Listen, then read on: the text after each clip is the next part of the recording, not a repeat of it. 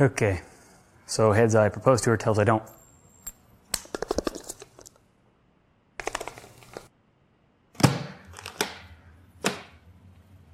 Order the buckler and shield and prepare for battle.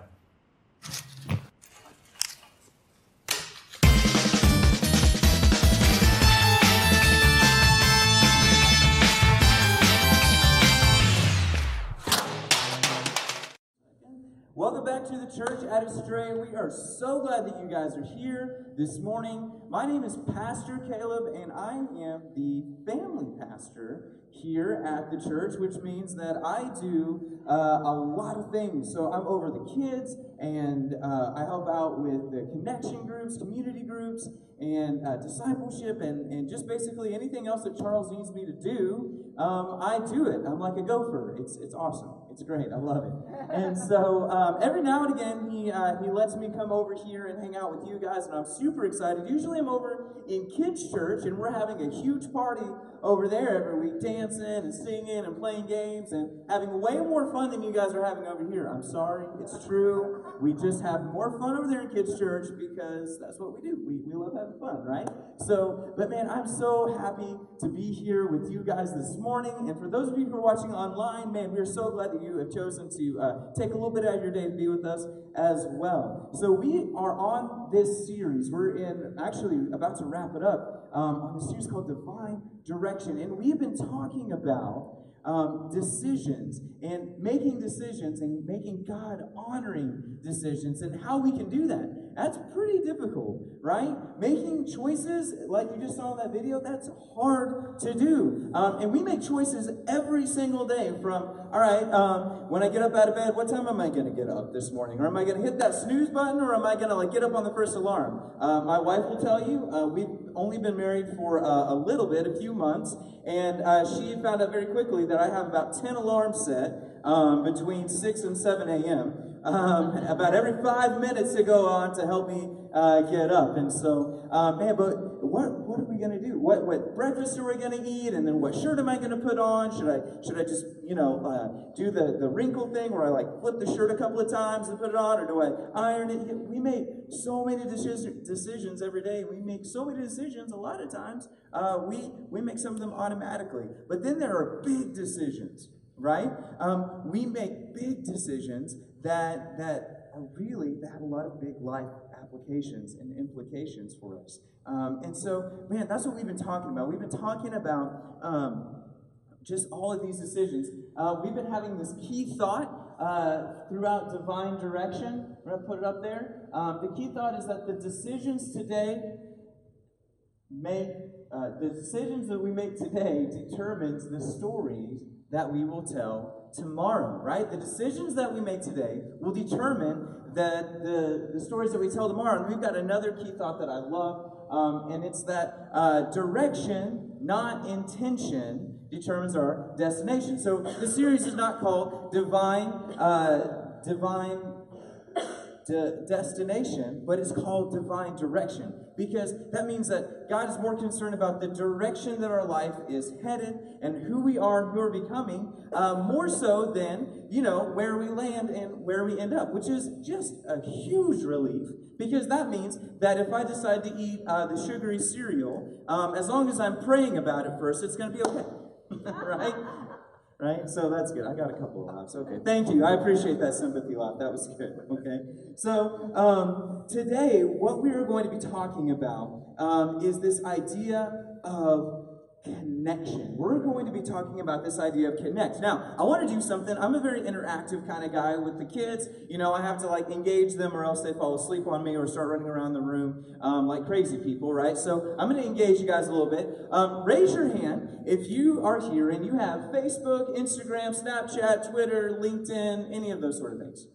Some of you guys are like, I don't know what some of those things are that you just said. That's okay. That's all right. Very good. Excellent. I figured everybody did. So I want you to do something for me. I want you to, how many of you guys have Facebook on your phone? Facebook is the most popular. Awesome. Very good. It's okay. There's no shame. Good. Go ahead and pull it up for me. And I want you to see how many friends that you have on Facebook. If you were in our community groups, you did this little fun drill. And uh, I'm going to pull up mine as well. And we're going to see. Wow, my number jumped up. Cool. Um, so that's fun. All right. So I want you to see if you can find out how many friends you have on your Facebook account. Now, I showed that I have 1,739 friends on Facebook. Yeah, that's good stuff, right? That's that's fun. That's that's a good amount of people. When I wrote this, I had 1,730, so I got nine more friends in like a few days. Woohoo! Yay me! All right.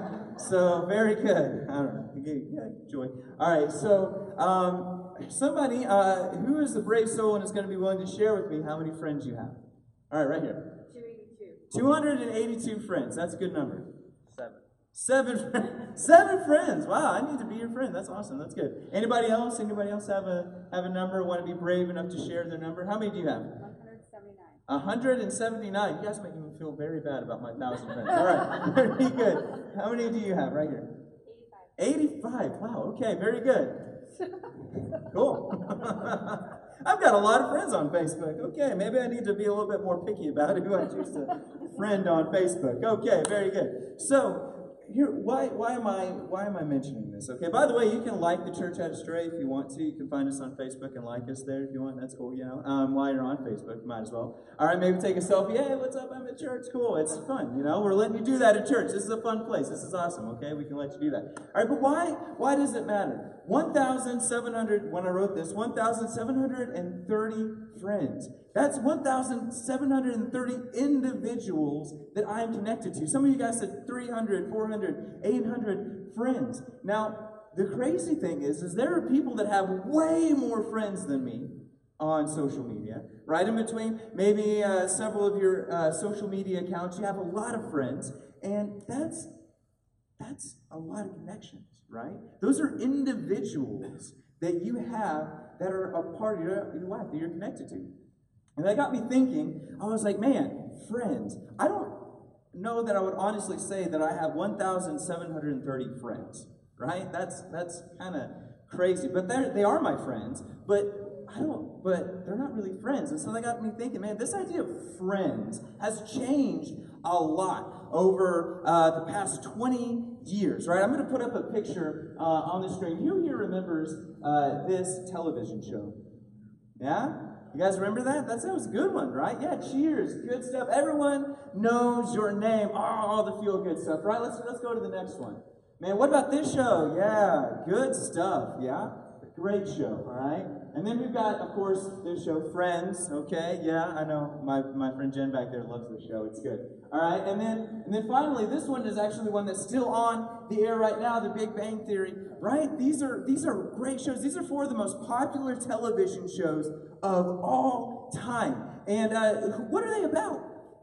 What are they about? So somebody, uh, this is an interactive thing, okay? I'm just letting you know right now, right? I'm not just gonna let you sit there, right? What are these shows about? What's something that these shows are about? Yeah, what are they about? Reality. Reality, okay, they're about reality, right? They're about real life. What else are they about? Yeah. Relationships. Relationships, right? They're about reality, they're about relationships, right? They're all about being connected. And I think it's very interesting, right?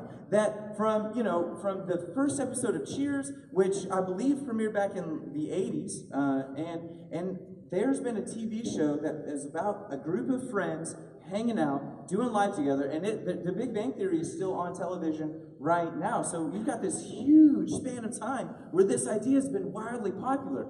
And I began to think to myself, well, why, why is this so popular? And I believe that the reason that these TV shows are so popular, even long after the final episode airs, like people watch these shows over and over and over and over again, right?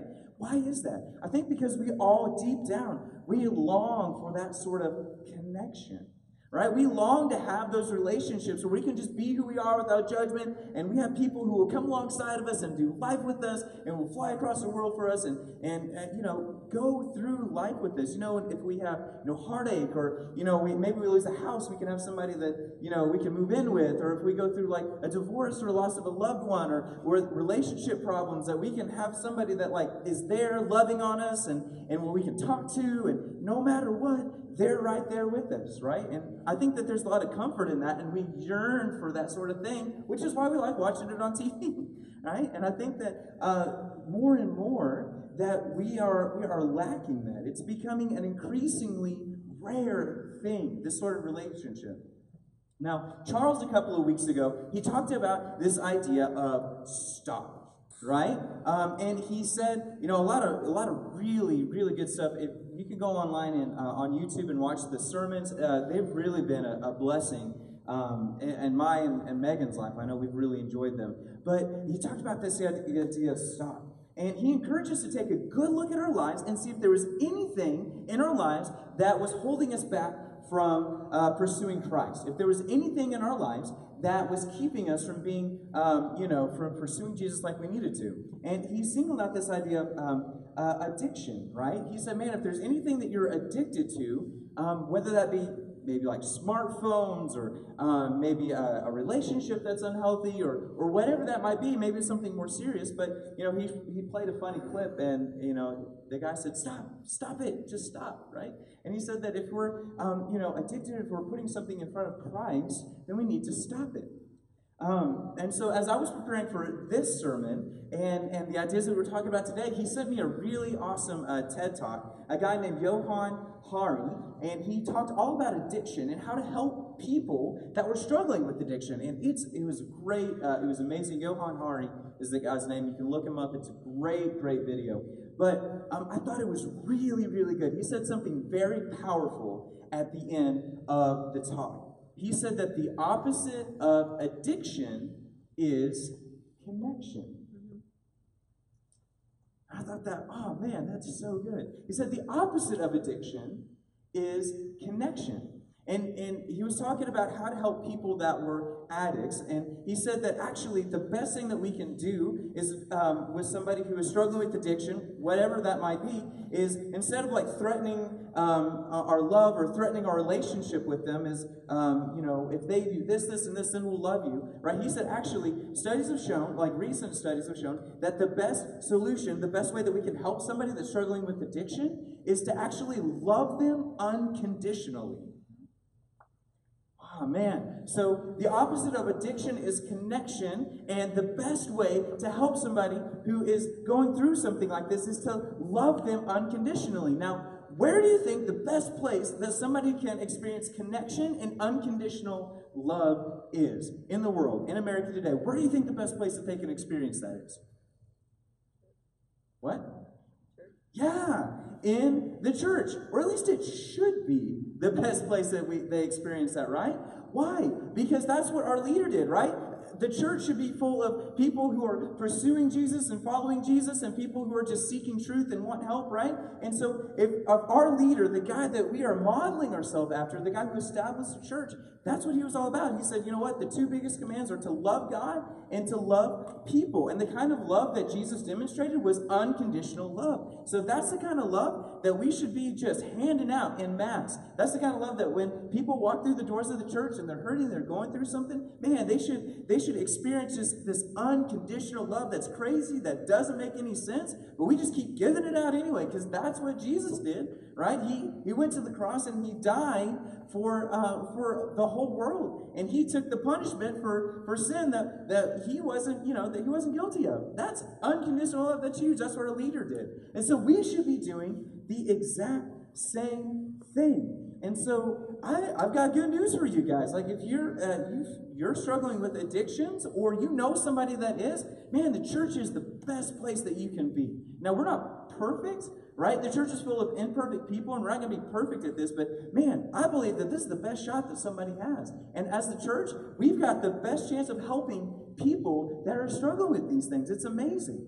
Okay, so the, the opposite of addiction is connection, being connected with a people, a group of people, friends right? And then the best way to cure that is unconditional love. Now, some of you are like, okay, well, that's cool. I'm not addicted to heroin or crack cocaine or, you know, anything like that, so I'm good to go, right? You're like, I can just shut down and shut off, and I don't need connection, then I don't need the church.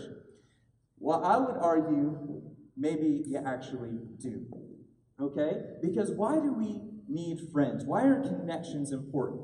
Okay, and, and I've got one word that um, I think will make an impact and answer that question. Anybody want to guess what that word is? It's okay. Take a guess. Love. Huh? Love, that's good. That's not the word I'm thinking of, though. Why do you need friends? Why does it matter that we have friends, that we have connections? Support. Acceptance, support, those are all things that friends give us. But accountability, yeah, that's good. So the word, those are all really, those are things that friends give us. But the word I'm looking for, why somebody would need friends. If somebody doesn't think, wow, why do I need friends? Why do I need the church? I'm good. I'm not addicted. I don't need, I, I don't need love or support or whatever. Here's what I would propose to you. The word that I'm thinking of is, huh? Is influence. Influence. Yeah. Influence. Why does it matter?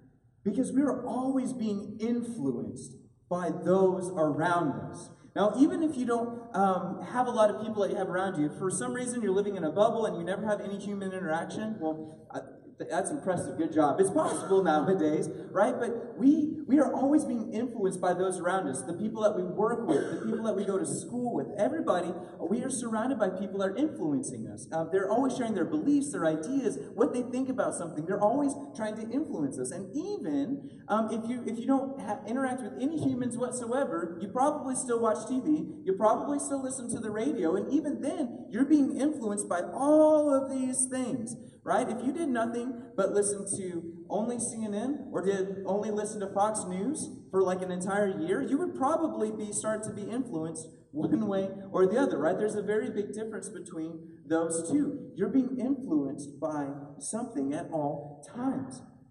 And so, guys, it's very important that we that we know that um, those things that influence us, they matter.